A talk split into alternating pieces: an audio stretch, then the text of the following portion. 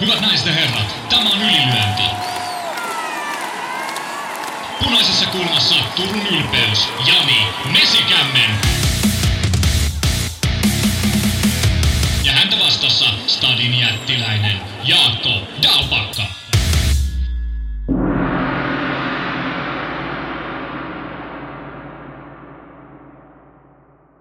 Tervetuloa kuuntelemaan Ylilyöntipodcastia.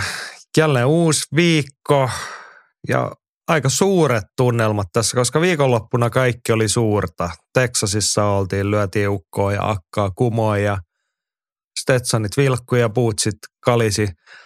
Mitäs Jaakko Dalpakka, siellä ilmeisesti Helsingissä ollaan myös Stetson päässä. Minkä tyyppisiä lännehattuja sä suosit?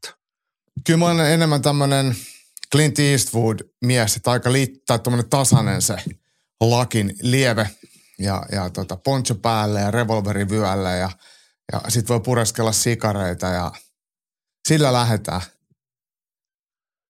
Joo, nyt kaikki voi kuvitella Jaakon Clint Eastwoodina. Niin tota, se on ihan mun mielestä hieno mielikuva tähän maanantai-aamuun ja uuteen viikkoon. Sillä lähdetään liikkeelle ja ennen kuin puheen osalta lähettäisikö kotimaan katsauksella liikkeelle? Katsotaan eka oma pesä ennen kuin lähdetään sinne suureen maailmaan. Niin. Ja meillähän on uutisaihetta tässä nyt ihan alkuun loppuviikolta. No en mä tiedä, onko sitä tavallaan tuore tieto. Kyllä mekin oltiin niin kuin hajulta, ollaan niin kuin kuultu sen suuntaan, että Minna Krusander lopettaa uransa. Vastoinkäymisiä on riittänyt, matseja ollut vähän ja muuta ja se nyt jäi se viime vuoden tappio Shona Bannonilla sitten viimeiseksi matsiksi. Prutsku ilmoitti tuossa itse viime viikolla – ja se on tietty herättänyt tuntemuksia ja muuta. Anna se Jimi, tuota, urapakettiin ja mitä seuraavaksi. Klikkasin Turun Sanomien juttuja, mutta maksumuurin takana. Eli kerro kaikki, mitä haluat ja et halua sanoa. Mua kiinnostaa missä, milloin, miksi aloitit Ninjalle urasi. Ja tämä oli siis osoitettu Minnalle ja Minna oli täkätty. Ja Prutsku tietenkin ylilöntiperheen jäsenenä tarttui toimeen ja vastasi. Todetaan ennen tota Minna vastausta, että pidempi henkilökuva tai esittely oli Krestin sivulla, hänen pitkäaikaisen sponsorinsa sivuilla.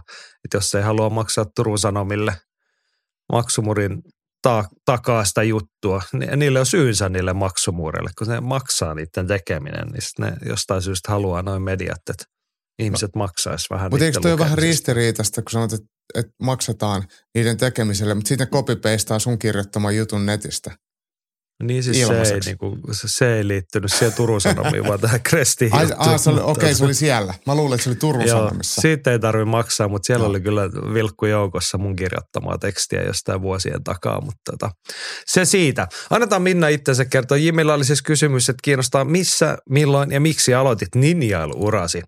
Ja Minna kertoo, että vaparin, par, vaparin pariin päädyin, kun uutta treenimuotoa kuntoilun etsin 23-vuotiaana. FFGllä Turussa on ollut kotisali aina. Peruskurssin jälkeen ehdin harjoitella vain pari kuukautta ennen kuin jäin raskauden myötä tauolle. Reilua vuotta myöhemmin palailin salille ja vajan puolen vuoden harjoittelun jälkeen aloin pohtia ottelemista. Jokunen kuukausi siinä meni ottelumahdollista odotellessa, mutta keväästä 2014 homma sitten alkoi. Aleksi Kainulainen fiksuna miehenä oli aktiivisen ottelemisen suuri puolesta puhuja jo tuolloin. Joo, Mä vähän lyhennän. Minna oli aika pitkä vasta. Jos tykkäätte, niin sitä löytyy sieltä meidän Facebook-sivulta lisääkin. Mutta mä haluan nostaa tästä vielä esiin. Minna jakaa kiitoksia. Allun ohella lähes koko uran läpi valmentanut Sami Sakko, MM kisakomennuksen myötä tavatut Sami Mehamedin, Juho Laitinen, Jussi Pirttikangas ja löyhästi aiheeseen liittyen Aleksi Nurminen. Muista naisottelijoista meillekin kotiinkin asti tarvittaessa leiriytyneet muun muassa Janika Antimaa, Jenni Kivio ja Jenna Horto, Veera Nykänen, Tie Kohtamäki ja Vuokko Katainen.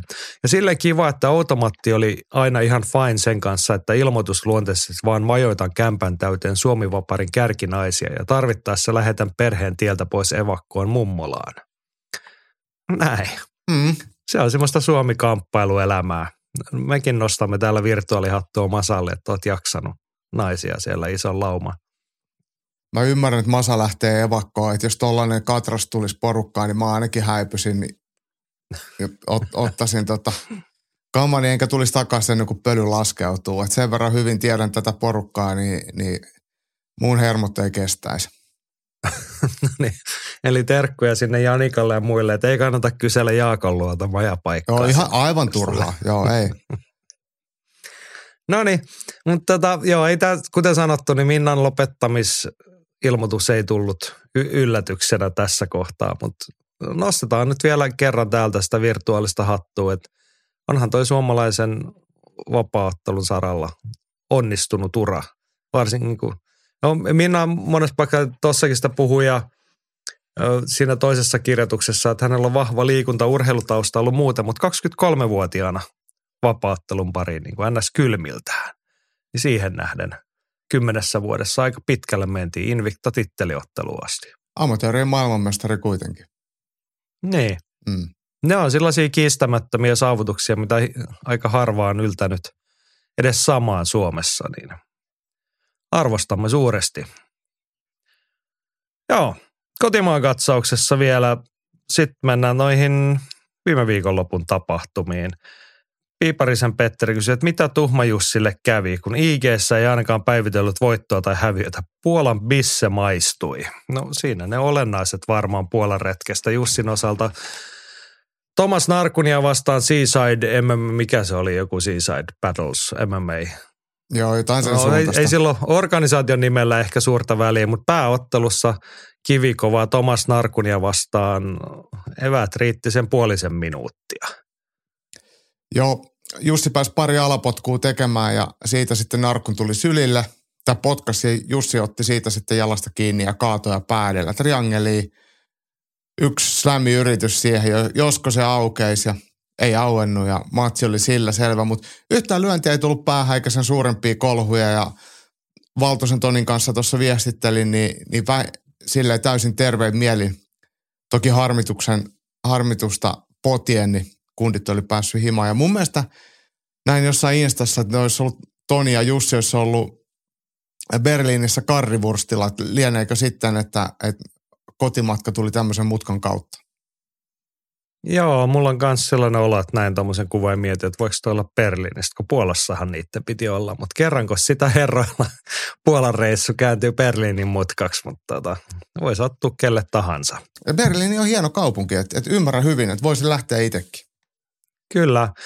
Masa oli kiinnittänyt otteluluonteeseen myös huomiota. Toteaa, että ikävä tietenkin, että Jussi hävisi, vaikkakin odotettua ja nopeasti, mutta tässä on nyt Halosen matsin top kolme hopeareunukset. Kolme, aina viihdyttävää, kun ihminen nostetaan ylös ja lasketaan nopeasti alas. Kaksi, olihan se nätti triangeli. Ja yksi, ei tullut turhia kolinoita päähän. Siinä ne summattuna. Joo. Hyväksymme. No, ei muuta kuin sit, niin, ei muuta kuin uutta – uutta putkea sitten vaan Jussillakin, kun matsi haluaa kerran riittää. Niin. Thomas Narkun on, on Jussin näistä viimeaikaisista noin pyöreästi kymmenestä näitä niin comeback-vastustajista niin selkeästi nimekkään ja taitavin. Ja kyllähän se näkyy sitten, että siellä Narkun ei mitään sekoilua eikä, eikä riahunut, vaan hois, hois homman ammattimiehen elkein. Et, et vaikka Jussi, Jussi on meidän poika, niin tasoero on kuitenkin tässä kohtaa aika merkittävä. Kyllä, sitä ei nyt käynyt kiistäminen ja se tehtiin hyvin selväksi. Se on tietenkin ammattimiehen merkki, että se tuli saman tien selväksi mm. ilman mitään jossitteluja. Otetaan vielä hei kamppailun maailman katsaukseen lyhyesti tuosta tota, tämmöinen nimimuistiin tyyppinen nosto. Viikonlopun matseja kyllä, mutta siitä myös uutista. Mikä se organisaatio oli? Joku Fury Fighting Championships. Jotain sen suuntaista. Kuulosti ainakin Minä pelottavalle. F- joo, Fury FC 84 illassa. Otteli tällainen ottelija kuin Robelis Despine. Kaikki on tietenkin vuosikausia seurannut olympiakamppailuja. Despainin nimi soittaa kelloa. Hän on jostain vuosien takaa. Lontoon olympialaisista. niin, 11 vuoden takaa taekwondon olympiamitalisti plus 80 kilon sarjasta ja nykyisellä sitten 35-vuotiaana vapaaottelija. Hän otti Fury FCissä ammattilaisuransa neljännen voiton. Ja mikäköhän se nyt oli se saldo, että miten, miten kauan ne matsit on kestänyt? No tämä kesti seitsemän sekuntia ja edellinen on kestänyt kolme sekuntia, sitä edellinen 12 ja debyytissä mentiin kuitenkin jo viimeiselle minuutille, että se loppui ekan erän vikalla minuutilla, mutta nopeasti on Näin. ukkoja kaatunut. Joo, hän on käytännössä kaksi ensi, viimeistä vastustajansa, hän on ensimmäisen lyönnillä pistänyt, että ei kannata tulla tänne päin. Homma ketoo. Kaksimetrinen kuubalainen kokenut kamppailija 4-0 listalla, tolleen viisi ja puoli minuuttia ammattilaiskokemusta ja sitten tuon matsin jälkeen ilmoitettiin se sama sillä, että tällä äijällä on muuten UFC-sopimus nyt. Joo. Pistäkää nimi mieleen. Se on siis Robelis Despain. En tiedä miten lausutaan, mutta kuubalainen 35-vuotias monsteri. Eikä varmaan yllätä, jos sanotaan, että, että Floridassa nykyisin vaikuttaa, että enää ei ole Kuuban kommunistisen puolueen, puolueen palkkalistoilla. Niin. Mutta joo, mielenkiintoinen nimi, mielenkiintoinen tarina. Tietenkin vähän kysymysmerkkejä herää, että mihin, mihin noilla vuosilla nyt vielä riittää, tai se, että tämä hänen nyt viikonloppuna tyrmää seitsemäs, mitä se oli, seitsemäs sekunnissa niin. tyrmää Miles Banks, niin hän oli noista neljästä vastustajasta ensimmäinen, jolla oli edes yksi ottelu tilillään ennen sitä, että siltä pohjalta sitten UFC kehii. Joo, mutta, mutta siis ollaan nyt siinä mielessä positiivisen ää, odottavia, että tuommoinen kaksimetrinen viuhuva jalkainen koko ikänsä Kuuban urheilukoneistus urheilu, niin voi tuoda ainakin vähän väriä raskaaseen sarjaan. Ja kyllähän UFCssä äijää ka, tota, kaivataan. Ja tämä on taas tämä klassinen UFC, nyt UFCllä on molemmat voittavat arvot, että joko tästä tulee jotain tai siitä ei tule mitään, voidaan näyttää, että ei nyt Akvondukatkaan pärjää. Että niin. tämä on niinku taas perus UFCtä, mutta ei tämä mua haittaa. Et, et ei, kiva, ei että pääsee nimessä. kokeilemaan. Joo. Et Suvi Mikkonenkin tossa... sinne kanssa. Joo. Joo, rupesi naurattaa. Suvi oli just hänen someaan seuraan edelleen, niin hän oli jotain vanhoja ki- kisakuvia pistänyt viime viikolla, just oli niin throwback hengessä. Tämä oli niitä aikoja, kun olin vielä notkea. Ilmeisesti ei ole tullut ihan samalla tavalla reenattu enää. Hän taitaa olla valmennustehtävissä enempi siellä. Niin, eikö se siellä tämä valmennusakatemia vedäs? Tai joku päävalmentajan Joo. pesti? Joo, just näin. Terkkoja Suvillekin, jos Espanjassa kuulolla olet. Ja tosiaan, pistäkää Robelis Dispainen nimi mieleen. Ensi vuoden puolella varmaan pukkaa UFC-debyyttiä, ellei taivas putoa niskaamme. Kuuntelet ylilyöntipodcastia. Ja sitten päästään isommin ja isoihin meininkeihin viime viikon lopulta. UFC vieraili Texasissa, Austinissa. Siellä tietenkin takai Texasissa on pihvit ja miehet ja matsit vähän isompia – yleinen fiilis ilmeisen hyvä, ainakin ylilyöntiperheen kommenteista päätellä. Antti Hälinen toteaa, että Apex on syöpää. Fight Night illat, jos on vähänkään laatua, niin aina johonkin kunnon yleisön eteen. Ensi viikon kortti taas on niin heikko, että Apex riittää sille. Tino Pirtti on linjassa parhaita kortteja tänä vuonna ja Mäkisen Tero toteaa, että yleisön äänet kuuluvat Austinissa poikkeuksellisen hyvin. Kuida, kuida ja hän siitä ottelun tekikin vaikka hävisi. Onko Texasissa USAn markkinoiden fanaattisin kannattajakunta? Ja Tuomas Sivonen tuohon vielä kommentoi Terolle, että kuida sen myös ansaitse. Legendaarin ottele, jos tuossa vielä rautainen, tossa iässä vielä rautainen kamppailija. Hyvin eli katsomo mukana läpi kortin ja hieno kortti alusta loppuun. Ja Petterikin toteaa, että kuida vanha peto 41-vuotiaana vielä jaksaa. Jalkoihin ei jäänyt, mutta vähän jäljessä silti tuli hieno matsi ja hattu nousee. No totta kai, tässä oli meidän UFC Top 1-listan ainoa nimi, Clay Kuida tällä viikolla, eikö vaan? Ikinuori. Kyllä. Mutta siis oli se tota, kak, kaksi huomioa Clay Kuidan matsista. Ensinnäkin siis – No Michael Bisping sanoi se hyvin lähetyksessä, että hyvät alkulämmöt, että jätkä veti kolme mailia tuossa sisääntulossa. Se, sehän kesti aika kauan se kuidan sisääntulo, kun hänen piti käydä varjonyrkkeilemässä antaa läpyt kaikkien kanssa, ketkä halusi siinä. Se oli kunnon siksakki, mutta, mutta hänhän on tollainen hektinen. että et se on ihan hyvä, että et saa sitten kerää niitä kierroksia. Kyllä, kyllä. Kierroksia kerättiin ja ylilöintipodcastia on kuunneltu, koska sisääntulo musiikkina oli Pantera Walk, joka on meidän sisääntulolistoilla tuossa viime aikoina esiintynyt. Ja hän myös antoisasti lauloi sen koko biisin siinä kaiken remuamisen ohella läpi. Et se meni hienosti. Ja sitten oli se matsikin siihen perään. Jep. Tuomarit nyt vähän sorti Clay Kuida ja hän hävisi pisteen, mutta voittaa hän olisi pitänyt. ottelu itsessään hän ei, ei ollut tämän tarinan veroinen, mutta mitä sitten? Ihan hyvin se pysyi siinä mukana ja brasilialainen ei sitten oikein jaksanut eikä pystynyt repi kunnon kaulaa, että sopivat toisilleen. Niin musta pitäisi olla semmoinen sääntö tai joku semmoinen kirjoittamaton sääntö, että aina jos Clay Guida pääsee pisteillä asti, niin se voittaa automaattisesti sen matsin. Niin kuin säälipisteillä? Kun... Ei millään säälipisteillä, vaan ihan niin kuin Clay, Pui, Clay Guida by Guida. Joo, joo, joo. Että siellä on niin kuin et, UD et jos tai se pystyy MD tai mua, SP. Niin, niin, just näin. Että jos se ei pysty lopettaa, niin sitten sä ansaitset hävitä Clay Guida. Niin se on semmoinen omanlaisensa gatekeeperi, että jaksatko urheilla 15 minuuttia Clayn tahdissa. Jep. Silvallakin teki vähän tiukkaa. Joo. Joo. Mulla tuli siinä matsiin katsoessa vähän semmoinen olo, että, niinku, että jotenkin niinku aika-avaruus, ulottuvuus hämärtyy. Että, että, että, itse toi sähissä aika hyvin toi äijä ja niin kuin, että hyvinhän se jaksaa. Ja kohta on eka erä menty, mä katson kelloa, että tässä on kaksi minuuttia mennyt tätä ottelua. Että Clay Guida oikeasti niin kuin, tuntuu, että niin kuin aika hidastuu, että se tekee niin kuin, se kuuluu se tekemisen frekvenssi.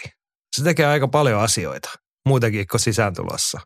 Joo, siis sehän harveltaa siellä pitki häkkiä. Vaikka ei se löysi eikä potkisi, niin silti aika monen touhutus päällä. Ja se monesti sitten vähemmän kokeneita, vähemmän taitavia, niin, niin hämmentää. Ja sit, esimerkiksi Silvakin oli, jäi vähän telineeseen, kun ei oikein tiennyt mitä pitäisi tehdä. Että se vaan katteli ja ihmetteli.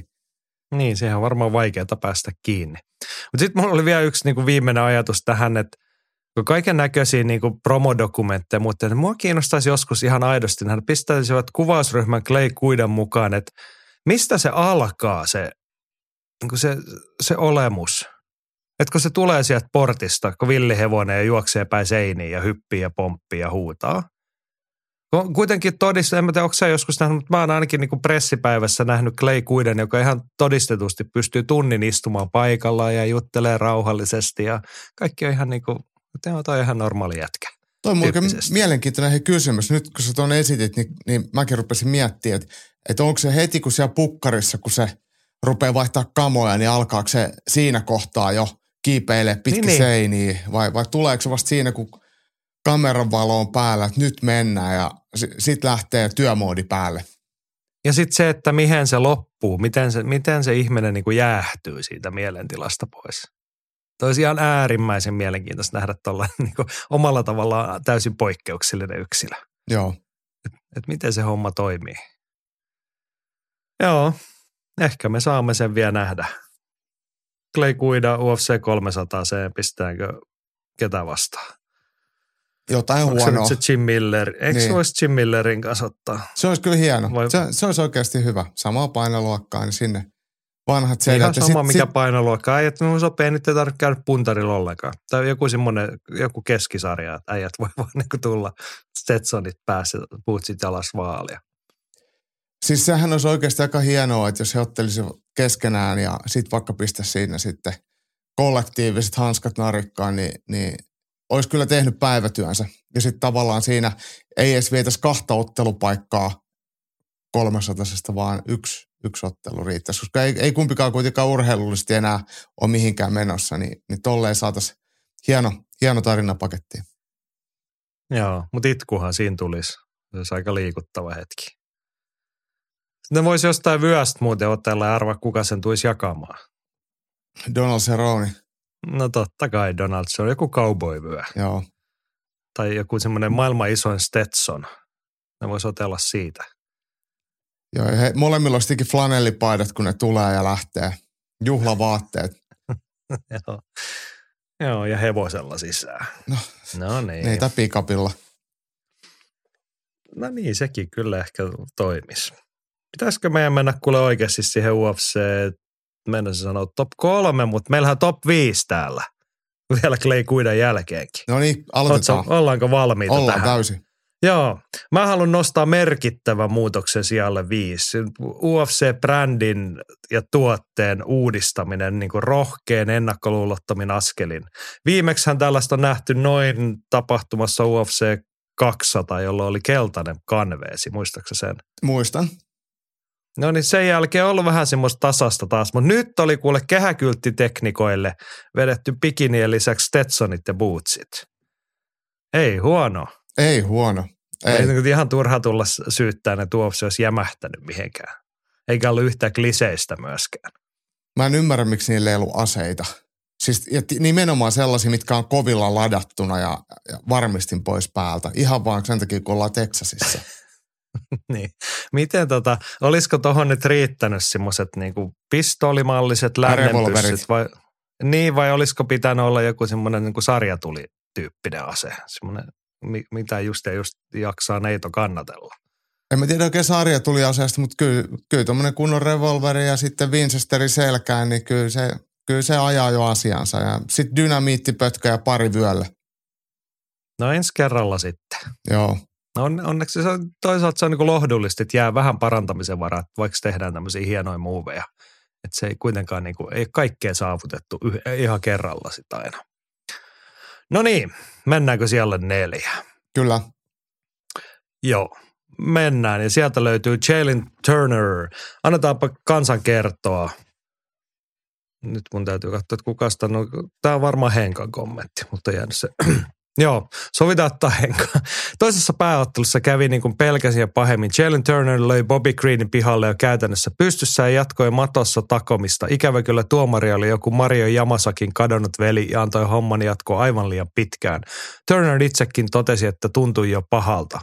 Ja pahoittelee valmiiksi, jos toi, toi oli jonkun muun kuin Henkan kommentti. Nyt mä oon sählännyt, koska sitä ei luettu. Väisäsen Antti tote, tai kysyi, että mitäköhän väärää Bobby oli tehnyt Dumarille, kun ei hetkeen ole tarvinnut tuommoista kamaluutta todistaa. Oispa tuolla jotain seurauksia. Niin.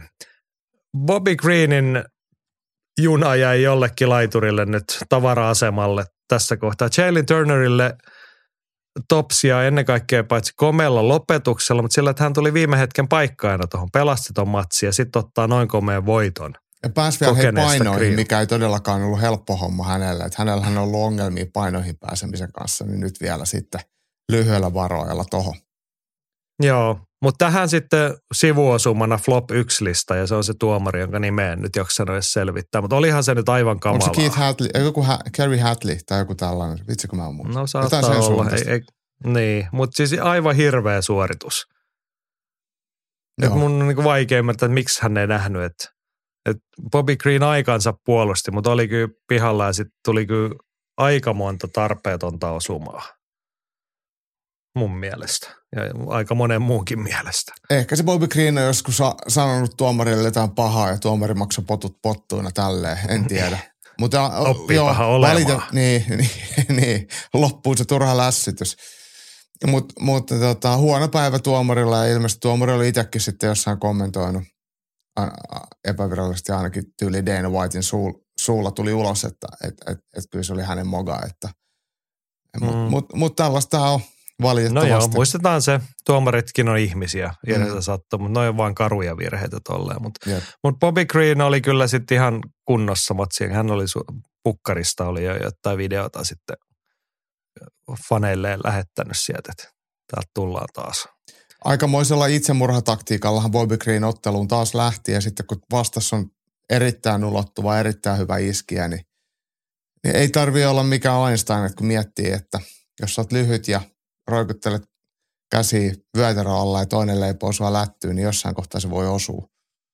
Niin, niin tota, pahaa teki. Niin. Hyvä. Mennään top 5 sijalle kolme.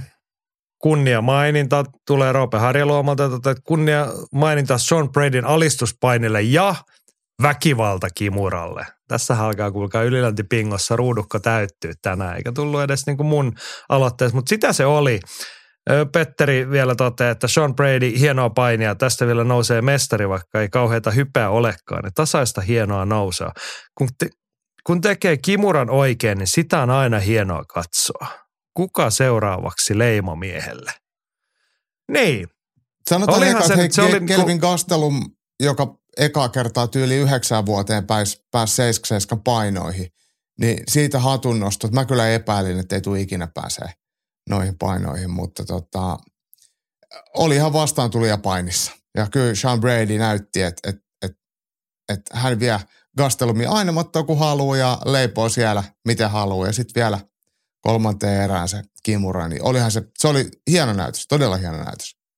On ja jotenkin silleen vielä niinku se loppullinen alistus sillä Kimuralla, ei se ollut semmoinen hienovarainen, että, että mä oon näin tekninen ja näin taitava paine, että mä voin vääntää sun kättäs vähän tonne suuntaan, vaan että siinä otettiin kiinni ja sitten ruvettiin runttaamaan. Niin kuin isot miehet runttaa. Tätä, onneksi Kelvin Kastelumilla oli sen verran järkeä, että hän vissiin suht, suht kohta ajoissa taputti siihen, mutta olihan se ihana hetki. Se oli, ja, ja mä en ole koskaan ollut Kelvin Gastelumin mikään fani.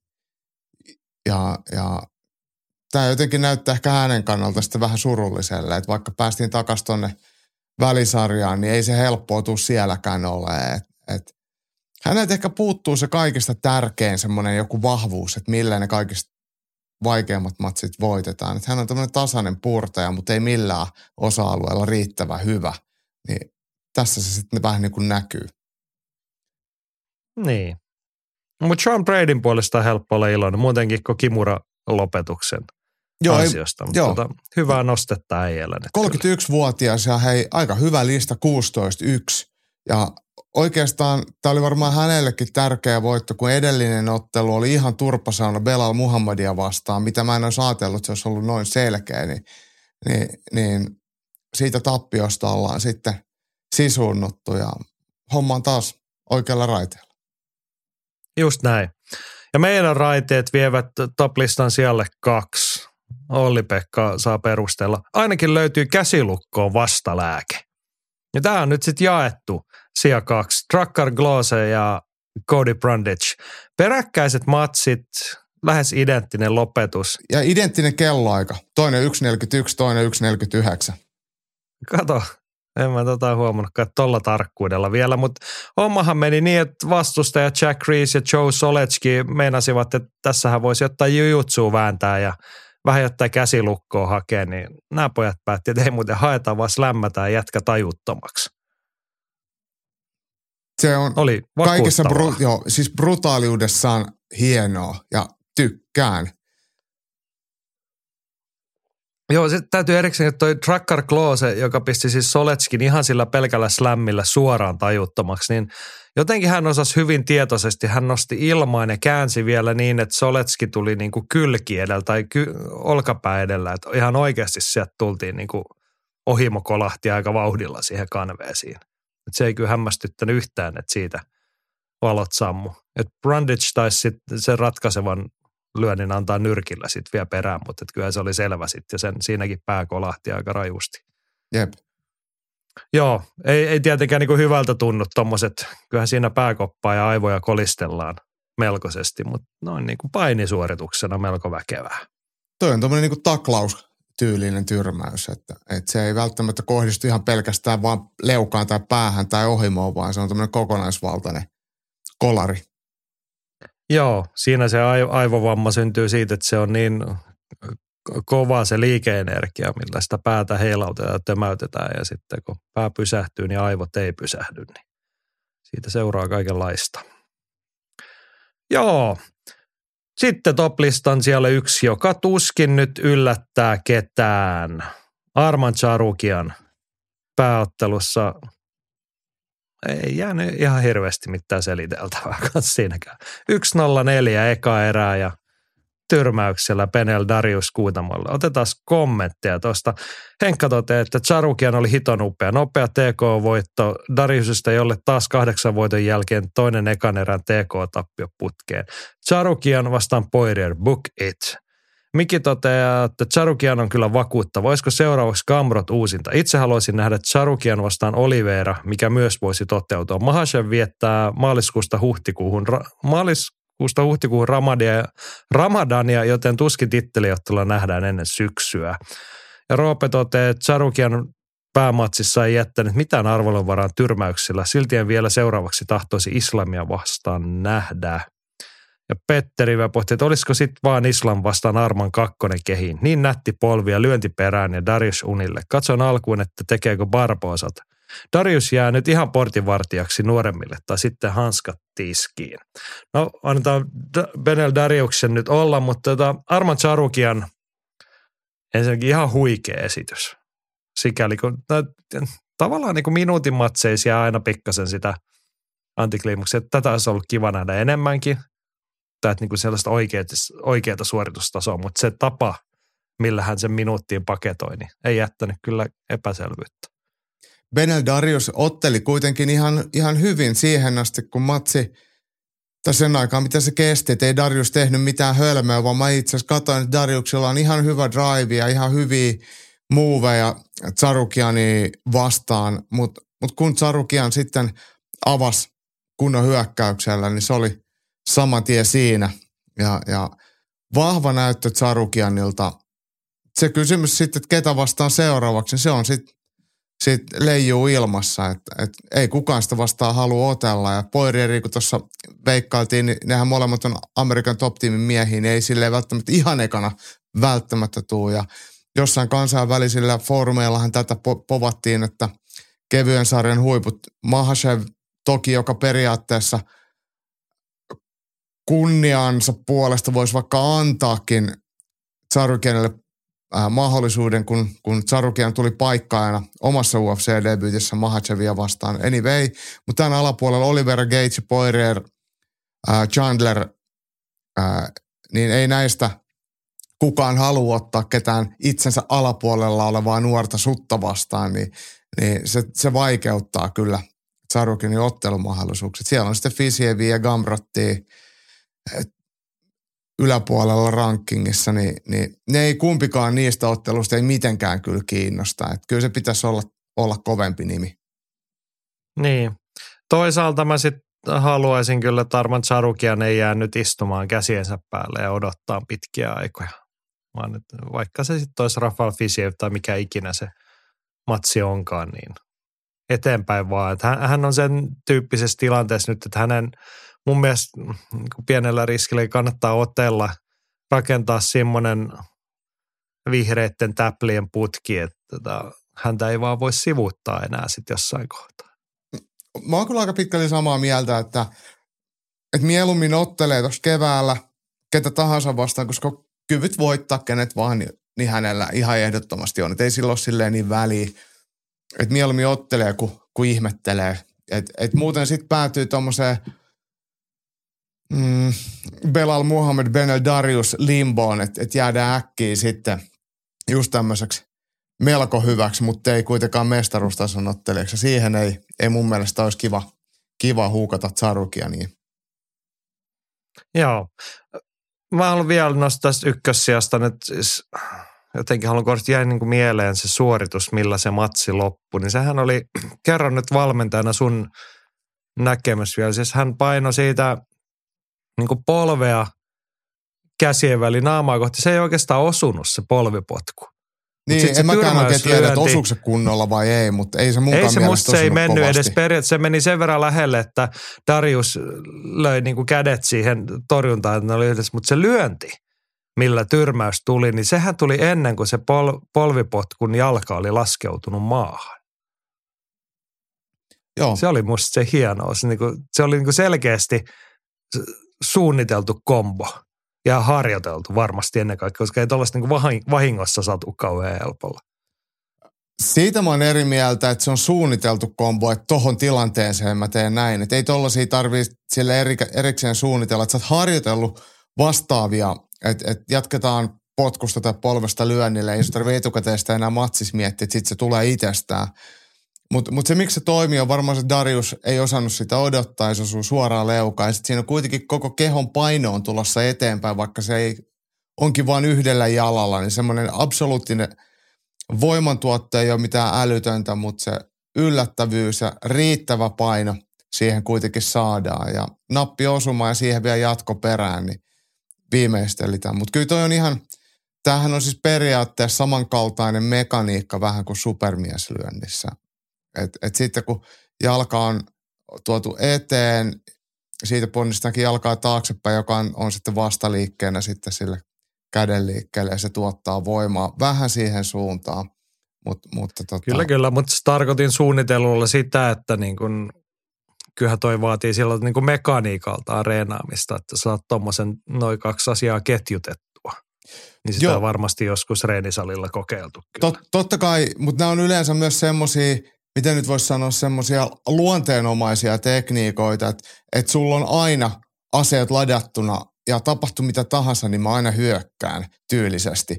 Et, et, et sit kun sulla on siitä liikepankkia ja erilaisia reaktioita selkäytimessä, niitä asioita tapahtuu vähän yllättäen jopa itsellekin, että kun yksi jää vajaaksi, niin siihen vedetään joku toinen mahdollinen kortti heti pöytään, niin tämä on ehkä enemmän sitä. Mutta mut siinä oot ihan oikeassa, että kyllä näitä niinku pitää harjoitella ja pitää antaa tapahtua, jotta ne sitten käytännössä tulee sit pelihetkellä myöskin esiin. Jep. Siinä oli meidän UFC Top 5 tällä kertaa, mutta vielä on yksi juttu, mikä on mainittava. Sunkin suosikkiottelias. Jimmy toteat, ole vaan niin iloinen, että kuppikakku voitti ja Kelvin pääsi painoihin. Ihan kiva koko tapahtuma noin muutenkin. Tämmöinen hyvän mielen UFC. Misha Tate, sun suosikki naisottelias, voitti aika väkevällä esityksellä. Mm, pakko tunnustaa Misha Tatein voitto täysin ansaittu ja kyllähän lopetusvoitto aina kelpaa. Ja mä luulen, että, että UFC ja Dana White hieroo siellä kämmeniään, että, että kun Misha Tatein paluu on ollut oikeasti aika surkeita, niin, niin että sinne saadaan niitä voittoja ja tällä saadaan lypsettyä jengiä vielä, vielä katsomaan. Ja oliko se nyt niin, että Misha Tate oli sitten Prelien pääottelun, ainakin tapologin mukaan. Niin, Joo. niin, niin, kyllä se pitkälle on tullut tästä, tästä omasta huipustaan, mutta, mutta mitäs sitten? Niin. Ja kyllähän me iloisesti, että Kelvin Kastelun pääsi painoihin. Joo, sen mä taisinkin tuossa sanoa ja on, on täysin, täysin kyllä sitä mieltä. Kyllä, että, kyllä. hy- hyvä, että näin onnistui. Joo, mutta hei, Austinin UFC-ilta kannatti viedä ison yleisön eteen ja olihan toi nyt niinku vuoden värikkäimpiä iltoja monella sektorilla. Oli, siis ihan alusta loppuun asti yllättäviä ja hienoja matseja. Tunnelma oli hyvä. Tapologissa lukee että 14 485 katsojaa ja port, portilta tullut lippukassaa 2,5 miltsiä. Niin ihan, ihan hyvä Fight Night, tommonen tapahtuma.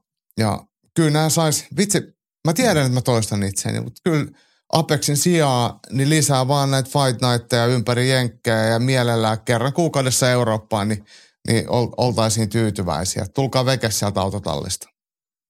Joo, täytyy Deinalle tästä jutella. Käytännössähän toi siis kerran kuukaudessa Eurooppaan, se vaatisi oman organisaation e- Eurooppaan, että, jotta se olisi niin kuin lähellä, no en tiedä, olisiko se lähelläkään järkevää siltikään, mutta että verrattuna siihen, että voidaan siellä kotikulmilla pyörittää, täyttää ISPN-sopimusta Niin, niin. pienellä vaivalla. En mä tiedä, en ole businessmies siinä, sillä saralla. Niin Mä, hei, mä, mä lisään tähän vaikeita kysymyksiä. vaikeita kysymyksiä, mutta mä mietin tällaistakin asiaa, että, että miten Saksa, joka on Euroopan suurin talous, kun Saksassa tuo vapaaottelu on UFClle ollut vaikeaa näiden lainsäädännöllisten haasteiden takia. Nyt Ranskan markkina on auki. Britit on ollut koko ajan ihan maailman kärkeä UFCn ulkopu- äh, Jenkkien ulkopuolisena markkinana. Niin se, että jos Saksankin saisi vielä kunnolla rullaamaan, niin sitten olisi kolme isoa maata koko aika siinä käytettävissä. Ranska, Englanti, Saksa. Niin, niin se jo itsessään toisi siihen, siihen tota, niin kuin mahdollisuuksia, varmaan taloudellisia semmoisia järkirealiteetteja, minkä, minkä no joo, rakentaa. mutta sitten siinä on just se, että kun ne kulut on niin paljon pienemmät pyörittää siellä Apexissa. Totta kai, ja silti totta tulee kai. tuottoa sen TV-sopimuksen kautta, niin nämä ei ole ihan yksinkertaisia ho- hommeleita mekaniikalta.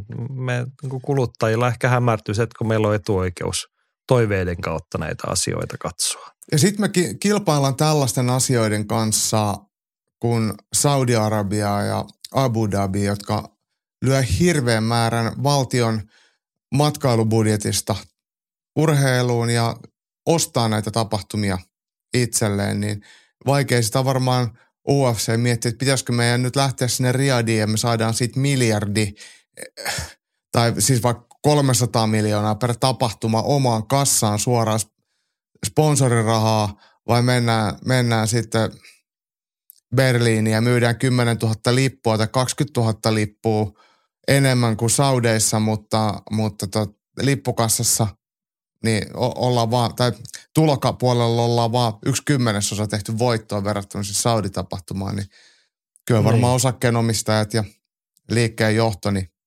tietää, että kumpi kannattaa. Näin. Eli tarvitsisi Euroopassakin ruveta sitä öljyä poraamaan jostain vähän syvemmältä. Niin, taikki kultaa tai timantteja tai, tai painaa vaan rahaa. niin, niin, onhan sitä erilaisia keinoja tehdä tiliä.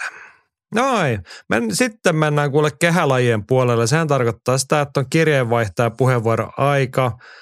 Ja Sarjola kertoo näin, että Buokav näytti taas, että on 41-vuotiaana yhä pelottava soturi. Rotterdamnen World Seriesin pääottelussa hän kukisti tainyrkkelyn Espanjan mestarin Naines Ayemanin ja käytti tätä lattiassakin. Matsi käytiin siis K1-säännöin. Buokavin viimeinen ottelu maailman absoluuttisessa kärjessä oli vuonna 2009 kärsitty tappio Andy Sowerille. Sen jälkeen hän on ottanut 58 voittoa, neljä tappiota, yhden tasurin ja kaksi no contestia. Vastustajat ovat olleet hyviä, mutta eivät aivan parasta A-ryhmää. Pelkästään näissä olisi matseja kahdellekin miehelle hienoon ammattilaisuraan. Puokavin vahvaan perustekemiseen nojaava tyyli ei ole erityisen altis vanhemisen, vanhenemisen tuomille muutoksille, etenkään Taimaan apteekkivalikoimalla, joten hän pystynee pitäneen nyky, pitämään nykytasonsa vielä muutaman vuoden.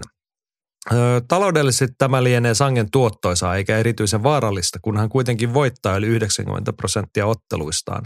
Tämän voi suoda vanhalle mestarille, kun hän ei sopimusteknisistä syistä juurikaan tiedannut huippuekojen matseistaan. No niin, siinähän sitä tuli summattua monesta näkökulmasta. Mun mielestä oli Andyltä kattava tulo, ulostulo tuosta Vuokkavin tilanteesta. Et, et ei, ei oikeastaan siihen mitään sen kummempaa lisättävää, paitsi tähän ehkä loppuun, kun puhuttiin näistä sopum- sopimusteknisistä haasteista uran huippuvuosina, jolloin, jolloin äh, Vuokkav kans, kantoi nimeä Por Pramuk siinä takana, ja se oli tämä sali, mitä, ja manageri, jota hän edusti, ja sopimukset näiden K1 Max kulta-aikoina, niin valtaosa rahoista meni sitten tallille ja itse ottelija sai sitten hyvin vähän. Ja kun hän siitä sitten vapautui, niin, niin nimikin vaihtui ja, ja sali vaihtui tälleen ja sitten sit te, ruvettiin tekemään tiliä myös itselleen, mikä on tietenkin Taimassa harvinaisempaa, mutta erittäin suo ansaittua ja tykkään, että että et ottelijatkin siellä ei ole ihan pelkkää ihmiskaupan uhreja, mitä he valitettavasti kyllä valtaosan ajasta on. Joo. Näin, mutta siis voimme iloita nyt, jos vanha mestari, siis en mä nyt voi sanoa kauhean tarkkaa seuranneeni, mutta toi niinku kuulostaa ihan hyvältä toi. Että matseja voitetaan ja ei liikaa oteta koppia omaan päätyyn, niin kelpahan siinä nyt sitten tiliä tehdä. Totta kai. Ja siis hänhän on käynyt jossain elokuvissakin näyttelemässä ja varmaan Taimaassa erittäin tunnettu hahmo. Voisi kuvitella, että on siellä paikallisissa mainoksissa pyörii ja mitä lienee varmaan selviytyjät ohjelmissa. Että, että kyllä se varmaan niin kuin, tai, tai lähettilään aseman on saavuttanut ja musta on tosi jees. Joo, tosi jees on myös tämä toinen juttu Andil nostana ammattinyrkkeilyn saralta. Adrian Katic, joka myös Felix Turmina tunnetaan, otti yhdeksän erään tyrmäysvoiton Sukru Altaista, joka ei ole historiallinen kyky. Matse ei ollut helppo ja Alta löi valtavasti enemmän ja ehkä osuikin enemmän. Loppua kohti kokemus kuitenkin puhuin ja päästyään satuttamaan turkkilaista entinen maailmanmestari ei päästänyt enää otetta käsistään. Illan järjesti Dream Boxing, joka on siis King of Kingsin nyrkkeilydivisioona. Toivottavasti tämä oli 44-vuotiaan Sturmin viimeinen ottelu. Ja Henkka kommentoi tuohon, että Sturm voisi keskittyä vaikka promottorin hommiin. En tiedä, onko rahaongelmat syynä kehään nousemiseen vai se, että ei osaa vaan päästä irti. No tässä oli ehkä mielenkiintoisin toi, että enpä tiennyt, että King of Kingsilla on tämmöinen nyrkkeilyhaarajaosto myös. Että tota, Joo, en mäkään tiennyt. En mäkään tiennyt. Boxing. Mutta mut, mut kiva, että on. Ei, se, se, se, että he tekee sekä ammattinyrkkeilyä että potkunyrkkeilyä että vapaaottelua, niin, niin kyllähän niillä kaikilla on synergiaetuja. Ja sitten jos ne pystyy tämmöisiä nimimiehiä jollain lailla ottamaan leipiinsä, niin mikä siinä? Toki Felix Turm on mielestäni tehnyt moninkertaisesti jo häneltä vaaditun uran, että et, et saa, saa mun puolesta kyllä jäädä jo eläkkeelle. Joo. Tiedätkö muuten, mistä Felix Turm tuli tunnetuksi? No en nyt osaa sitä sanoa, mutta sinä varmaan kerrot sen. No mä kerron sen sulle. Vuonna 2004 hän otti Oscar de la Hoyaa vastaan ää, matsin ja, ja tämä oli tappiollinen niukasti pisteillä, yhden erän pisteillä, mutta, mutta to, tästä paljon puhuttiin, että tässä olisi voinut tuomio olla toisenkin päin. Ja tämä oli sitten De La Hoyan näitä viimeisimpiä isoja otteluita ja hänenkin tähtensä alkoi siinä kohtaa sitten laskemaan ja Sturm tuli koko kansa suosikiksi. Hän, hän on tietenkin Saksassa valtaosan uransa otellut, mutta tuo yksi tappio sitten Delahoijalle, niin nosti hänet ihan uudelle, uudelle levelille, ainakin markkinoilla. Joo, mutta nyt ehkä olisi se leveli sellainen, että voisi tosiaan laittaa hanskat tiskiin ja Ehdottomasti. ja na- naulaa. Ehdottomasti. Ja musta toi oli ihan hyvä toi Henkan ehdotus, että ryhtyy vaikka promoottoriksi, että hän on tämmöinen pitkän linjan merkkihahmo kuitenkin skenessä, niin varmaan olisi annettavaa sillä saralla. Toi promotointi niin ei, ei varmaan oikeasti ole mikään hirveän helppo juttu. Et, et siinä pitäisi varmaan tuo liiketaloudellista puoltakin jotenkin ha, hahmottaa aika hyvin. Mut, mutta tota, ainakin hän voisi sitten olla nimenä ja jonkinlaisena tämmöisenä kasvokuvana ja konsulttina jollekin. Sen, sen ymmärrän, mutta ajattelin, jos joku sanoisi mullekin, että Jaakko, että hei, sä voisit ryhtyä promoottoriksi, niin eihän se tulisi hevon helvettiin. Sä maalasit joten kauhean kauniin kuvan niin nyrkkeilypromoottori elämäurasta, että täytyy olla niin liiketaloudellisesti taitavaksi. Kuitenkin tämä price fighting on hiukan toisen tyyppisillä taidoille perustunut noin niin historiallisesti. Mutta mut tälleen niin optimaalisessa nykyaikaisessa maailmassa, niin kyllä olisi ihan hyvä, että et, tota, osaisi täyttää Exceliä ainakin jollain lailla ja meikäläiseltä ja mä veikkaan, että Felix Turmeltakin, niin se saattaa olla vähän vaikeaa. No, kauhean, kun sä oot skeptinen. Sitten tiedä, mitä kaikkea Felix on tässä vuosien mittaan nyt tehnyt niin kuin tulevaisuutta ajatellen opiskellut vaikka Excelin käyttöön. Totta. No joo, Nyrkkeilyä lisää. Henkka raportoi, että Belfastissa ex-huippuamatööri Mickey Conlan yritti paluuta voittokantaan Jordan Gillia vastaan uuden coachin kanssa, mutta toisin kävi. Conlalin taidot on huikeat, mutta leuka ei meinaa kestää. Isoin virhe ottelussa oli, kun välillä vaihtoi vasuriksi. Lyönnet lähti, mutta suojaus ei toiminut ja erässä seitsemän Gill takoi TK-voiton. Käytti Conlalia lattiassa myös erässä kaksi. Tämä oli Gillin eka matsi isommassa painoluokassa ja hyvältä näytti. Yksi voitto lisää ja MM-ottelu on realistinen. Conlolin olisi nyt hyvä miettiä mit, uran jatkoa. Niin. On samaa mieltä. Ja toi Conlanin, just niin kuin Henkka sanoi, se ei oikein taida leuka kestää. Et sekin, mistä hän kävi lattiassa, niin ei se ollut mikään semmoinen, semmoinen mikään ihan karmiva pusu. Toki tuolla tasolla kaikki lyö aika kovaa ja lyödään tarkasti ja kun osuu leukaan, niin se lähtee. Mutta kun Conlanin tappiot niin ne ei ole pistetappioita, vaan ne on aina tyrmäystappioita. Niin, niin, niin siinä on sitten varmaan jonkinlainen syy, että miksi näin käy. Ja, ja sitä voisi miettiä, että, että, että alkaisiko se olla tässä. Toki ymmärrän senkin, että raha hänellekin kelpaa ja, ja näitä tienistejä on vaikea sitten muualta saada, niin, niin pari matsia vaikka tappiollista loppuun myydylle areenalle, niin voi, voi, voi sitten kansallissankarin kassaa vähän kerryttää, mutta, mutta näin niin urheilullisesti jos ajattelee, niin ei välttämättä tar- ole pakko ottaa enää tyrmäystappioita. Niin. Tästä on helppo olla samaa mieltä. Mutta Henkka nostaa toisenkin matsin ja ihan aiheesta. Isoveden toisella puolella Ryan Garcia palasi kehään. Nyt voitti keskeytyksellä Oscar Duotten, joka otteli ihan hyvin. Garcia ei silti vakuuttanut ja oli vähän tahmeaa. Ehkä jälleen uusi valmentajan vaihdos vähän sekoitti. No, voitto on voitto ja seuraavaksi ottelu vanhaa kiistakumppina Rolly Romero vastaan kelpaisi. Tässä siihen sanot? Ketä tahansa vastaan Garcia ottelee, niin se kelpaa mulle – kun hän ottelee, ettei tulisi pitkiä taukoja, eikä mitään turhaa riitelyä Oscar de la Hoya kanssa. Tuossa on ollut kuitenkin sellaista yksi matsi per vuosi tuossa 2020 2021, niin, niin, niin, niin aktiivista ottelemista ja samalla sitten harjoittelua tämän Derek Jamesin kanssa mielellään säännöllisesti, että se homma menee eteenpäin.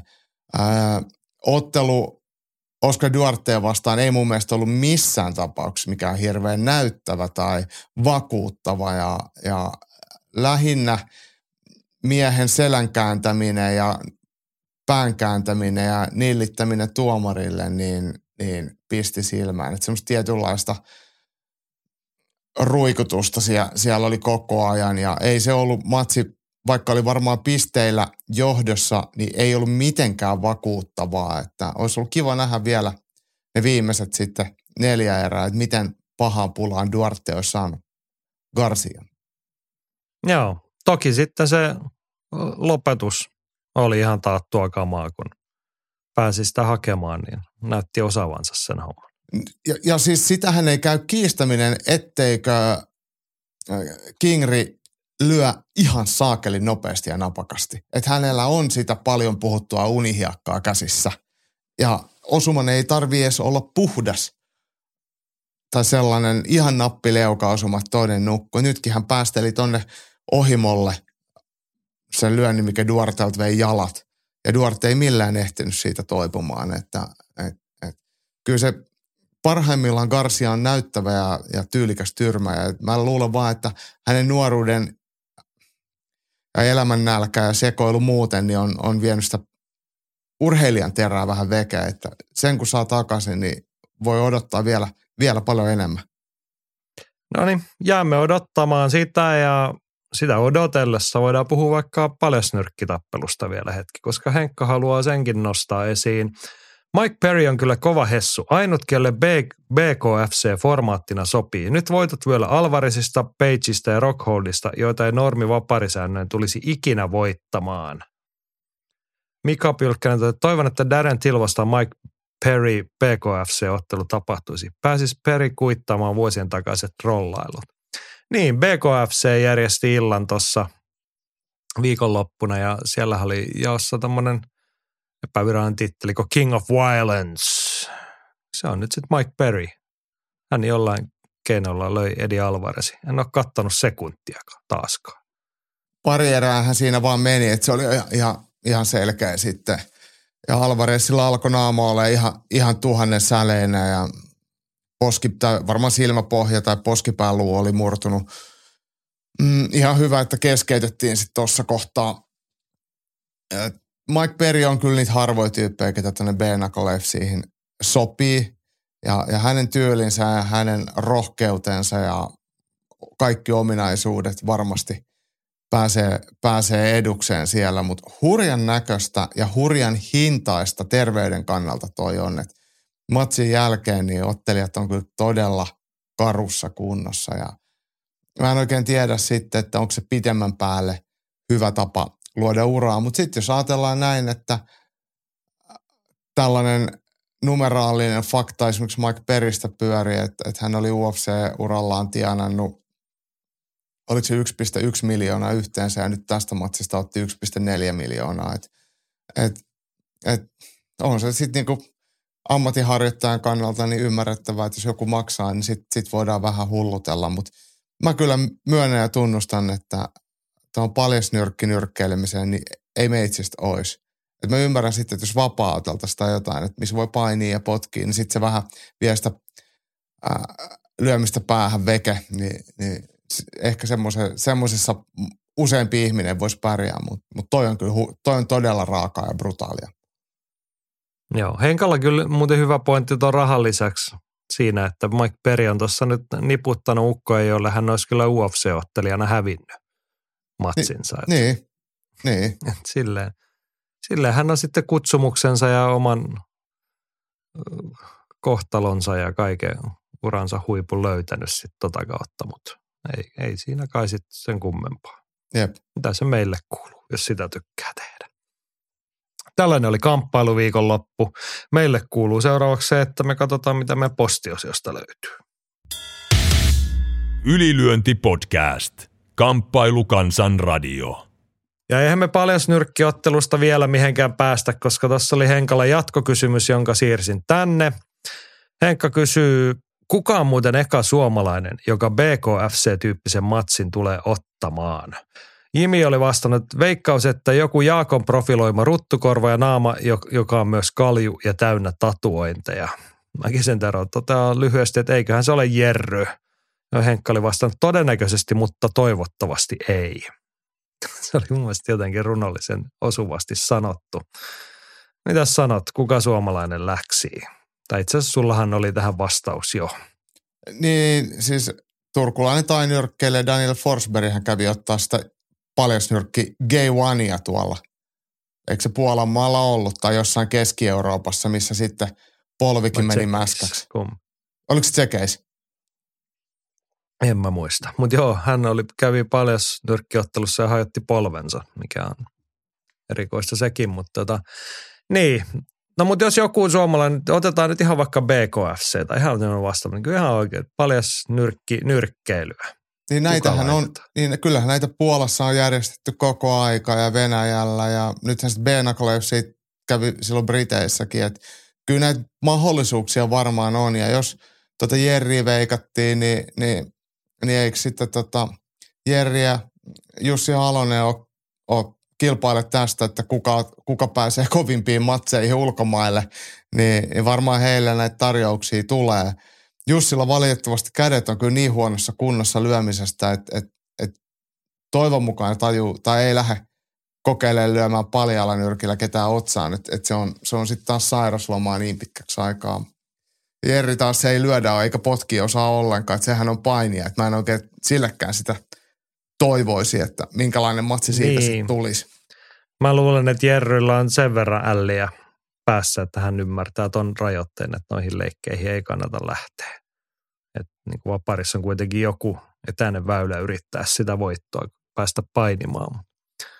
Joo, mä en mun oikein tee mieli sanoa ketään nimeä tähän, kun ei sitä toivo. Enkä niin kuin, sieltä vaikka noi sulkee pois noi Puolan matkailijat, niin ei, mulla oikein tule niin kuin mieleenkään ketään sellaista, ketä Olisiko meillä nyrkkeilijössä tai jossain potkunyrkkeilijössä joku muu kuin Danu Forsberg?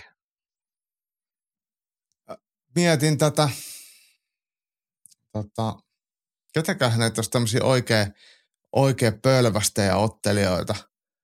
Et, et, tota, ei nyt, kun Suomessa sen verran... Pahaintene hiljaisuus tähän. Pa, niin, siis Suomessa on sen verran järkevää väkeä, että et, et aika harva ottelee silleen isolla riskisektorilla ja näyttää, että lyö mua päähän Mike Perry-tyylisestä. On se kyse nyrkkeilystä tai potkunyrkkeilystä tai tainyrkkeilystä tai vapaa-ottelusta. Tai aika semmoista kuitenkin fiksua ottelemista me nähdään, niin, niin ei mullekaan tule heti mieleen, että ketä se voisi olla.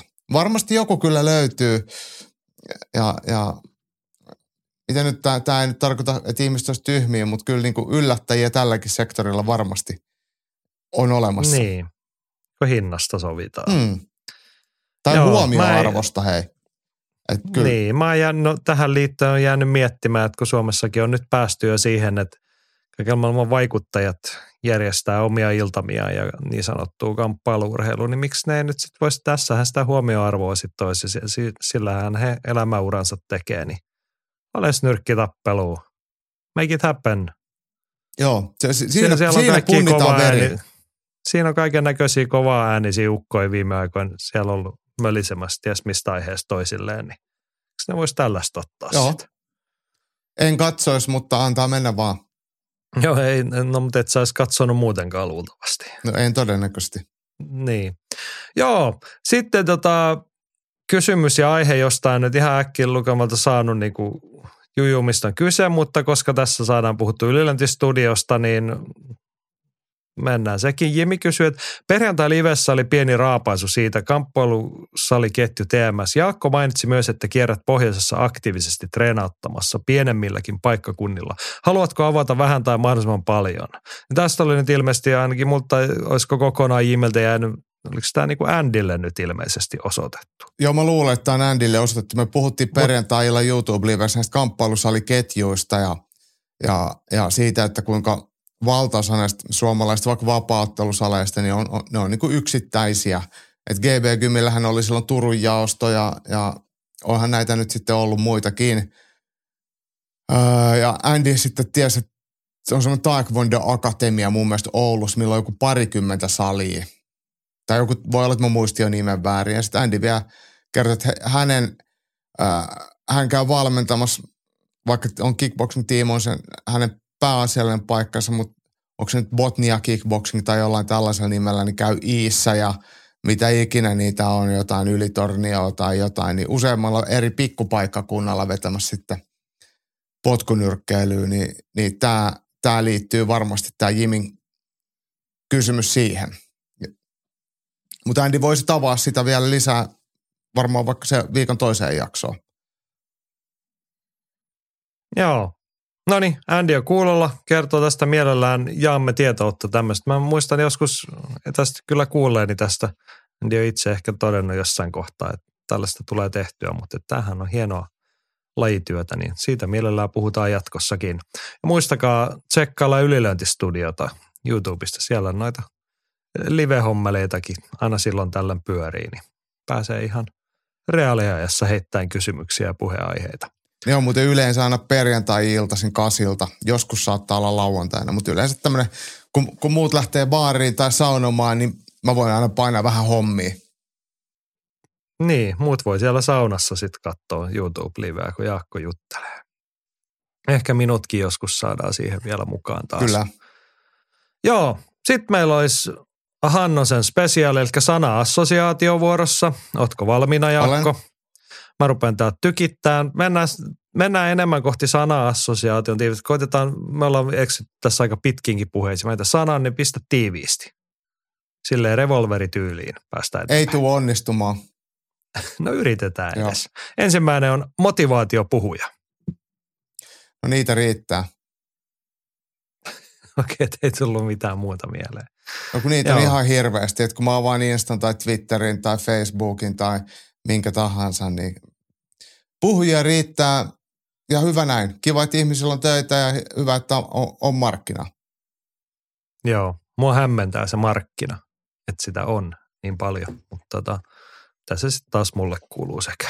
Ei se mua haittaa. Joo. Mun mielestä on ihan, ihan, ihan fine. Et, et, et, et toisaalta, mä, koska vaikka revolverityyliin pitää mennä, niin se, että et inspiroivista ihmisistä niin voi itse saada inspiraatioa. Et, et kyllä mäkin niin teen. Et ehkä mä en ole niinku motivaatiopuhujien kuluttaja itse, mutta sitten tämmöisellä henkilökohtaisella tasolla niin, niin koen, että muut ihmiset antaa itselleen kyllä aika paljon. Että jos jo- joku osaa jotain tai jollain jotain hyviä läppiä tai muuten vaan mielenkiintoinen tyyppi, niin se on varsin voimaannuttavaa kuunnella heidän, heidän jutustelua. Joo. Seuraavana meditaatio. En ole koskaan kokeillut. Niin, etkö oikeasti? Onko tehnyt oo. edes mieli tai ootko niinku harkinnut? Ei ole sun juttu. Ei, mulla on, tör, mä oon törmännyt tässäkin Instagramissa tai, tamperelainen tainyrkkeilyvalmentaja mies, joka MMA Team 300 sen taustalla on alun perin ollut, eli Timo Lampeen, joka Keitsinkin matchmakerina pörräs, niin, niin hänhän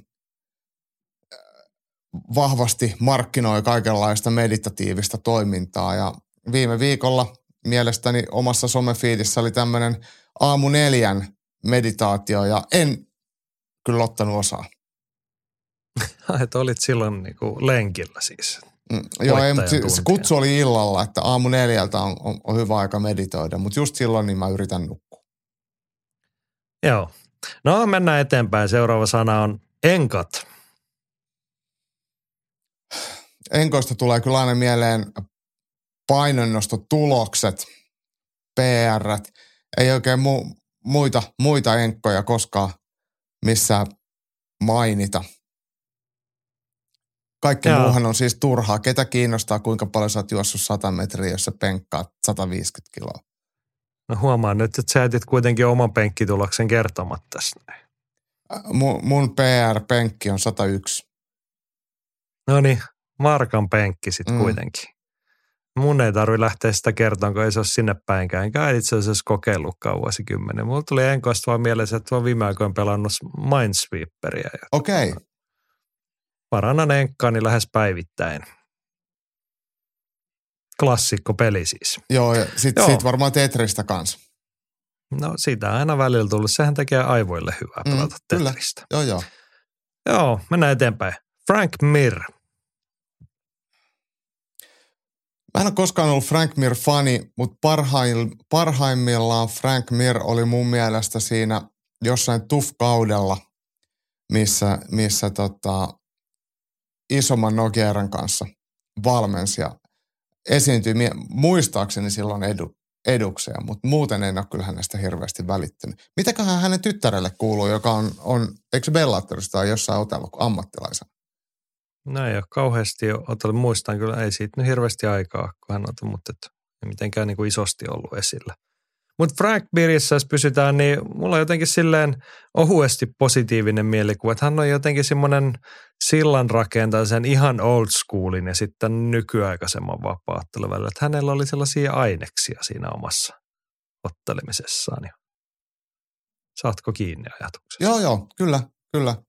Ja, ja siis valtaosan urasta on kuitenkin käyttäytynytkin muistaakseni kohtuullisen asiallisesti. Että, et, et, niin. niin hirveän moneen uh, urheilijaan, varsinkin va, no, vapauttojen puolella, niin tulee aina semmoinen, että ihan hyvä se on ollut kehässä, mutta olisipa ollut aina hiljaa tai enpä olisi koskaan nähnyt mitään sen juttuja, niin ei aivot syöpyisi, mutta, mutta ihan tämä ei nyt ekana aika Frank Miristuu vastaan. No niin, me emme siis eteenpäin. Seuraava termi on 2000-luku.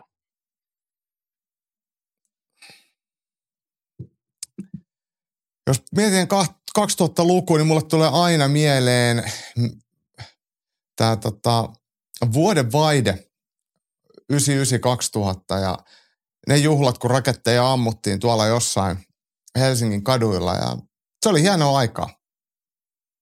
Mutta se, se ei varsinaisesti, se on ollut vuosituhannen vaihde enemmän kuin tämä 2000-luku. Tulevaisuus näyttää, että mihin mm. tämä koko luku menee. Niin, tämä oli hankala silleen semmoista puuromaista. On ehkä ensimmäisenä yleisen sanana tulee mieleen niin kuin alamäki. Ehkä pelkästään henkilö, tai ei henkilökohtaisesti, vaan tälleen näin niin kuin yleisen meiningin ja ihmiskunnan näkökulmasta. Tässä kaikki asiat on ihan nappiin mennyt, vaikka kauheasti olevina kehitytään jossain. Mä en oikein tiedä, että miten me tätä mitataan tätä kehitystä ja mikä on mennyt nappia ja mikä ei ole mennyt, mutta kyllähän vaikka köyhyyden määrä on laskenut ja hyvinvointi on lisääntynyt jatkuvasti, mutta mut samalla myös tietoisuus muiden pahasta olosta on kasvanut, että et, et, on vähän vaikea vissiin oikeasti jotenkin mitata, mutta, mutta tota, joo. joo. Ja sitten toisaalta niin kuin aluillaan oleva, kaksi, tai niin, toi on nyt vaikka tuossa on 2000 luku, että viittasiko tämä nyt siihen niin kuin nolla vuosikymmeneen vai tähän vuosituhanteen. Niin. Tämä on tälleen hankala. En mä tiedä. Ehkä me mennään eteenpäin. Katsotaan, mitä sitten Jimi ensi viikolla tulee sieltä 2010-luku, niin sitten voidaan miettiä täsmällisemmin. Pari sanaa vielä olisi. Grandioottinen. En tiedä, onko kuullut sanaa tässä muodossa koskaan, niin sittenhän mulle tulee mieleen grandiosa pakastepizza. Joo, mulla tuli Kari Grandi sitten taas, mutta ne on melkein sama asia. Niin. Niin kuin tässä niin kuin mieleyhtymä. Mutta nythän me voidaan pu- siis, purkaa toi sana niin. kahteen osaan, että Grand on niinku kuitenkin tämmöinen niinku mieletön ja iso, iso ja idiootti. Ni, niin, mm. niin olisiko tämä tämmöinen uusi sivistyssana tosi isolle idiootille? No ei se ihan ole, mutta se on persoonallisuushäiriö, grandioottis. Munkin oli pakko tämä tarkistaa. On. Suuruusharha Okei. on grandioottisuus. No niin, niin. Niin, niin. Joo. Se on tämmöinen eräänlainen Napoleon kompleksi varmaan, mistä mäkin kärsin. Joo. Se on tuommoista niin tuommoinen narsistisen persoonallishäiriö ja kaksisuuntaisen mielialahäiriön suuntaan sinne jotain menee. En nyt lähde sen enempää puhumaan aiheesta kuin vierasta itsellekin, mutta tota, näin tässä sivistytään taas. No niin. Mutta niin kuin jotenkin tällainen kielen päällä upea sana suomen kieleen, vaikka ei toi nyt niin kuin suomen, niin kuin vieras sanahan toi on ilmiselvästi, mutta tota. Joo, toi pitää laittaa kyllä, pitää laittaa tota omaan plakkariin, koska tällä voi sitten nimitellä ihmisiä. Grandiootti. Niin. Joo, kuulostaa vähän kapteeni Haddogilta. Rommipäissään sen, sitten huutelee. Niin, sen tyyppinen termi, mitä hän olisi saattanut käyttää. Yksi vielä hei, Joo. Jimillä. Edmond Tarverdian. Mulle aina tulee mieleen hänestä ihan täys pelle. Head movement, head movement. Ja sitten lyötiin rondaa naamaan. Niin. Joo. Mä, mä siis mulle tulee mieleen se, että onko kamppailumaailma, ja kun ihmiset on aika julmia, kun nykyään on liian helppoa olla julma, kun kaiken saa sanottua liian helposti julki, niin ollaanko me oltu vähän niin kuin kohtuuttomia Edmond Tarverdianille? Ei, kun se on kai ihan kusipaa aina kaikille. Ei mun mielestä silloin tarvii niin kuin. Okei. Okay. En ole koskaan tavannut eikä tunne ihmistä, niin se, silleen ja jotenkin vaikea. muistan siis mä, mä oon niinku vaan, niinku mun tuntumani perustuu vaan hänen niinku valmennusuransa ja tekoihin, missä ei kaikki mennyt nappiin. No menisi nyt joku silleen ihan ok kuitenkin, että Rondasta saatiin UFC-mestari ja muuta, mutta tota. Joo, mulla on semmoinen muistikuva, että näitä jotain kansainvälisiä toimittajia, jotka on häntä seurannut pidempään, niin, niin ei ole välttämättä hirveän arvokkaita juttuja hänen käytöksestään ja puheistaan ja tarinoistaan ei, ei välttämättä sitten läheskään kaikki edes ole tosiaan. Että, et, et vissiin jonkin asteinen kanssa grandiootti hän on ollut. Tämä on varmaan edelleen. Mä huomaan, että sä otit tämän heti nyt käyttöön. Se osui tuohon mut, kyllä täydellisesti. Mutta ei siinä mitään, hei terkkuja Edmondille sinne Kalifornian suuntaan, jos kuulolla toivottavasti kaikki on hyviä salipyöriä ja uusia ottelijoita on tulossa. Että tota. Mä nyt vaan mietin, että ollaanko me oltu kohtuuttomia. Ehkä ei, ehkä ollaan. Hmm. Mutta se oli sana-assosiaatio. Joskus niin mietityttää, että missä toi Hannonen näitä kaikki, että et, niin kuin, käyttääkö se paljonkin aikaa, kun se miettii näitä. Että tässäkin aika laajalla skaalalla oli näitä sanoin. Että niin kuin. Ehkä se syö sieniä ja seisoo niin. käsillä ja meditoi. Joo. Jutuista päätellä Hannonen vaikuttaa salolaiselta, että se tietty selittäisi monia asioita. Jos on vielä sieltä niin Lohjan laidalta, niin sitten siellä enemmän. Mutta tota, Onko se syvempi pää? Se, se on se syvä jokipää. Okei. Okay. Joo, mutta hei nyt meillä olisi vielä käsikirjoituksessa jäljellä loppu, huipentuma loppusuora musakorneri, mikä on nyt aika sopivaa, koska en tiedä kuulu, toivon, että ei kuulu sinne ylilöntiperheelle asti, mutta tässä mun studioluolla niin seinän toisella puolella joku rupesi nyt poraamaan kalliota tuossa. Täällä on tämmöinen ihan hyvä death metal meininki, hyvä pörinä niin sanotusti. Viime viikolla meillä oli sisääntulo top 5 lista Andresilta death metal biisejä ja siitä keskusteltiin, että mikä homma ja mitä on. Ja tota, tämä yllättävän paljon herätti nyt sitten tuntoja ihmisissä. Roope kommentoi, että viime viikolla ihmeteltiin death metallia sisääntulopiiseenä itselle heräsi pari kysymystä. Ensinnäkin, miksei listalla ollut Entompedia? Toiseksi, kenelle ne biisit muuten oikeasti on? Nostetaanko niillä ensisijassa otteluja, ottelijan omaa vai yleisön hypeä? Vai voiko sitä jopa käyttää hämmentämään vastustajaa, siis sisääntulomusiikkiylevät. Ja Jimi oli tuohon kommentoinut, että jos Entompedia, niin ainoastaan 93 tai sitä aikaisempi matsku. Olennainen kysymys, miten toi Entomped? Niin, joo. Mikäs siinä? Lähteekö? No kyllä se lähtee. Ja me, mehän sunkaan puhuttiin siitä, no mikä se nyt on se, ketä helikopterissa, onko se nyt Nick Anderson. Nick Anderson.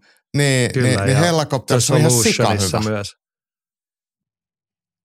On, siitä ei pääse mihinkään, mutta kyllä Entombed on vielä Nikken kanssa tai Ilmo vielä, kun mä oon, nyt, mä oon tota Jimin kanssa eri mieltä, että myös vuoden 1993 jälkeinen Entombed käy oikein hyviä, se on itse asiassa sellaista niin kuin vähän vastaanotettavampaa vähän groovaavampaa musiikkia. Sitten sieltä vuosituhannen vaihteen tuotannosta löytyy myös Entobedin paras biisi, jonka mä voisin ihan hyvin soittaa sisään tulena, You're about to die. Mä muistan, että olen käynyt levykaupassa luottodiilerini kanssa hyvän keskustelun, kun ostin kyseisen levyn tuossa vinylinä, niin katsoi sitä levyn kautta. Veikko, ystäväni ja dealerini sanoi, että tässä on muuten yksi maailmanhistorian parhaista lyriikoista ja sitten hän siterasi sen siinä levykaupan kassalla, että You're screaming like a woman when you're about to die. No niin. Kuunnelkaa Entombedia. Mutta se oli hieno hetki kahden miehen kesken, puhuimme musiikista siinä. tota. Mutta niin, mutta tuossa oli hei, liittyy hyvin tähän death metal-keskusteluun toi Roopen kysymys, että mitä varten se sisääntulomusiikki on? Mähän niin kuin pohdin tätä viime viikolla siltä kantilta, että se on tavallaan se, kun ottelija saa sen keskimäärin yleensä valita sen oman sisääntulomusiikkinsa ammattilaiskenessä, niin silloin saat noin kolmen minuutin ajan saat olla areenallisen tai sen salillisen ihmisten DJ. Kenelle sitä soitetaan? Mulle itselleni, sille yleisölle Vai sitten tuossa oli Robert ja pointti, että voinhan sillä hämmentää vastustajaakin. Mä en ole koskaan ajatellut niin vastustajan hämmentämistä, mutta ei se ole mun mielestä mitenkään pois laskettua, että sillä voi vaikka vähän nostattaa tunteita, mutta, mutta kyllä se nyt lähtökohtaisesti on aina itselleen ja omaa fiilistä, eikä sitä niinkään sitä yleisöä varten, että, että, että kyllähän se, sähän oot sinne töihin menossa ja sä haluat saada täyden latauksen, että se on se kaikista tärkein. Mm. Niin, niin sitten tullaan vaikka siihen, että Clay Guida soitti sitä Panteraa nyt, niin ei hän varmaan niin kuin millään tapaa noterannut, että tykkäskö jengi vai ei, jos hän sai niin kuin itse riehuja laulaa sen biisin siinä mukana. Niin siinä mielessä death metal aivan perusteltua valinta, että jos ei se yhtään kiinnosta, että mikä siinä on. Mutta toisaalta tuossa on se niin kuin sellainen nyanssi – että jos sä vedät oikein niin kuin bangerin nykynuorison termeen siihen soimaan, sä itse pääset siitä fiilikseen ja sitten siellä on arenallinen yleisö, joka lähtee siihen fiilikseen mukaan, niin voiko sun fiiliksessä olla vielä kovempi? Niin, ihan hyvä kysymys. Kyllä se voi, voi, voi myös sitä tehdä. Joo, mutta mua jäi ennen kaikkea mietityttämään tuo Ropen kysymys siitä yleisön, eikö siis vastustajan hämmentämisestä – ne tulee elävästi mieleen. Mä oon varmaan joskus ennenkin viitannut tähän Gunni Nelsonin UFC-debyytti, kun hän Nottinghamissa sen teki reilu kymmenen vuotta sitten, kun saattoi olla niin, että vastustaja oli sitten jo kehässäkin, että hän tuli jälkimmäisenä, että kun sieltä pistetään jotain semmoista viikinkihymniä ja rummutusta soimaan, ja sitä tulee muutama minuutti, ja sitten sieltä tulee semmoinen ilmeetön mies, joka ottaa paidan pois ja lyö läpyt ja kävelee nostaa käden, eikä niin kuin täysin ilmeetön, eleetön – ja sitten sitä jumputusta, vaan semmoista shamanistista viikinkimusaa tai jotain. Niin. Kyllä siinä saattaa pikkasen, että mikä äijä, mikä homma Jep. tyyppisesti sieltä tulla. Että että olet lukenut vähän silloin, puhutaan siis vuodesta 2012, ne vastaavat, että niin, että tämä on joku jujutsu jätkä, että se on kavana oppilas, joo, joo. Sitten sieltä tulee, no kaikki nyt tietää nykyään, kun mä kuvailen, millainen on Gunni Nelson – niin, Jos ei tiedä, niin kannattaa ottaa selvää. niin, mutta se oli niinku todella vaikuttava, kun ensimmäistä kertaa kuuli sen sisään, että okei, tällainen meininki. Joo. Eikä todellakaan mitään showta haettu. Mutta se oli varmasti niinku puhtaasti hänelle itselleen. Niinku lähes jotain semmoista niinku meditatiivista siinä oli siinä musiikkivalinnassa. Mutta mun on helppo kuvitella, että ton tyyppiset asiat saattaa hämmentää kyllä myös vastustajaa. Mm, niin, tai sitten jos joku on oikein kova vaikka jonkun tietyn fudisjengi fani niin soittaa kilpailijan pahimman vihollisen biisiä tai jotain tämmöistä pientä kiusantekoa. okay. Että kyllähän näitä niin. vaihtoehtoja on. Että. Joo, joo. Tällaista. Mutta miettikää, näitä kannattaa niin kuin pohtia elämänsä valintoja ja tämmöisiä, mitä ratkaisuja sitä tekee missäkin kohtaa. Joo, vielä yksi kommentti tähän aiheeseen. Se on Virosen Katjalta. Mä muuten toten tässä ennen kuin luen tämän, niin sait pienet risut jossain kohtaa. Sä, olikohan viime viikolla sanoit jossain kohtaa, puhuit meidän yleisössä, että totesit, että ei varmaan ole paljon naiskuulijoita. Niin Katja lisäksi niitä on muitakin ja nyt en kyllä valitettavasti muista, mikä se oli tämä henkilön nimi, mutta hän oli, oli näitä Spotify-vuosilista ja muuta, hän oli sen jakanut ja totesi, että vähän kyllä sattui sydämään, kun sanottiin, että ei ole naiskuulijoita mukaan. Onhan meillä. On. Koko on. perheohjelma. On ja siis saa olla Joo. myös lapsiakin, mutta mut, mut varmaan siis ihan vakavasti ottaen, niin, niin tietenkin se on tosi hienoa, että, että, että on kattiet ja kaikki muut on pitkäaikaisia ylilyöntiperheenjäseniä, mutta varmaan äh, meidän kuulijaprofiilissa miehet on yliedustettuina.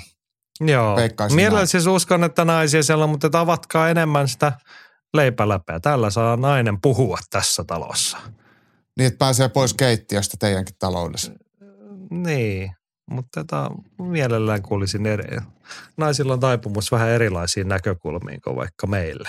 Jep. No Katja toki on aika usein äänessä ja saa olla useamminkin vielä. Ja saa kyllä, olla kyllä. Ja nyt nyt palaamme sivupolulta Musakornerin ja Katjan Death Metal kontribuutio. Death Metalista aloitte juttelemaan. Voihan pojat, minullahan on siitä paljonkin sanottavaa. Meinasin itsekin laitia Death Metal sisääntulopiisi top kolme listan, mutta kun mien osaa sanoa mitään lyhyesti, niin jätän sen vaikka kesälle. Mutta sen verran tungen lusikkaani nyt tähän hommeliin, että jos yhtäkkiä muuttuisin 20 vuotta nuoremmaksi ja vapaattelijaksi, luonnollisesti köpöttelisin häkkiin Imatran lahjan saattelemana, eli Scent of Flesh, Rain in Violent Perfection. Jos joku ihmettelee, miksi mie on vähän tämmöinen, niin ehkä siksi, että on hakannut keikalla naamaa lavan reunaan aika paljon tämän biisin saattelemana. Mossata mie vaan yritin tässä kohtaa tekemistä. Katja on ehkä nyt pikkasen ymmärtänyt tuon mossaamisen konseptin väärin, mutta tota, samaan kai se sitten ottaako nyrkkiä päähän vai hakkaako lavan reunaa. Että Joo, en ja mä tämän, kävin kuuntelemaan muuten tämän, tämän tota, Oli väkevää, Joo. Minä myös. itselleni tuntematon, mutta, mutta nyt tiedän tämänkin. Joo, mua ilahduttaa paitsi se, että kun death metalia nyt jonkun verran itsekin kuuntelen ja kuunnellut nuoruudesta asti, niin tässä kun näitä on nostettu esiin, niin suomalaista musiikkia, Suomi on tietenkin metallin suurmaa, niin miellyttävää, että ylilöntiperhekin on näitä nimiä nostanut esiin. Ja pistähän, jos teette vaikka sisääntulo top 3 tai ihan vaan mitä musaa top 3 lista tai leffa tai mitä, niin laittakaa aina noita linkkejä. Ne on ollut ihan siistiä nyt kuunnella noita top vitosia, mitä tuossa on ollut ja perata, niin kun on linkkejä, niin helpomman löytyy. Ei tarvitse googlettaa, koska se on kuitenkin aika aikaa vievää puuhaa ja Niin, ja sit- aikamme on kallista. Niin ja aika moni muukin varmaan käyttää sitten niitä linkkejä siitä, että, että sit muutkin kuin me seuraamme sitä keskustelua sitten, tai, tai biisejä tai videoita, mikä ikinä nyt onkaan. Näin. Tällainen oli alkuviikon ylilöintipodcast. Saatiin death metallit ja muut olennaiset asiat puitua. Pari päivää huilata ja sitten pistää loppuviikon jakso purkki ja silloin taas uudet taistot ja taistelut puitavana. Pysykää taajuudella ja siihen asti pitäkää itsestänne huolta ja toisistanne huolta ja voikaa hyvin.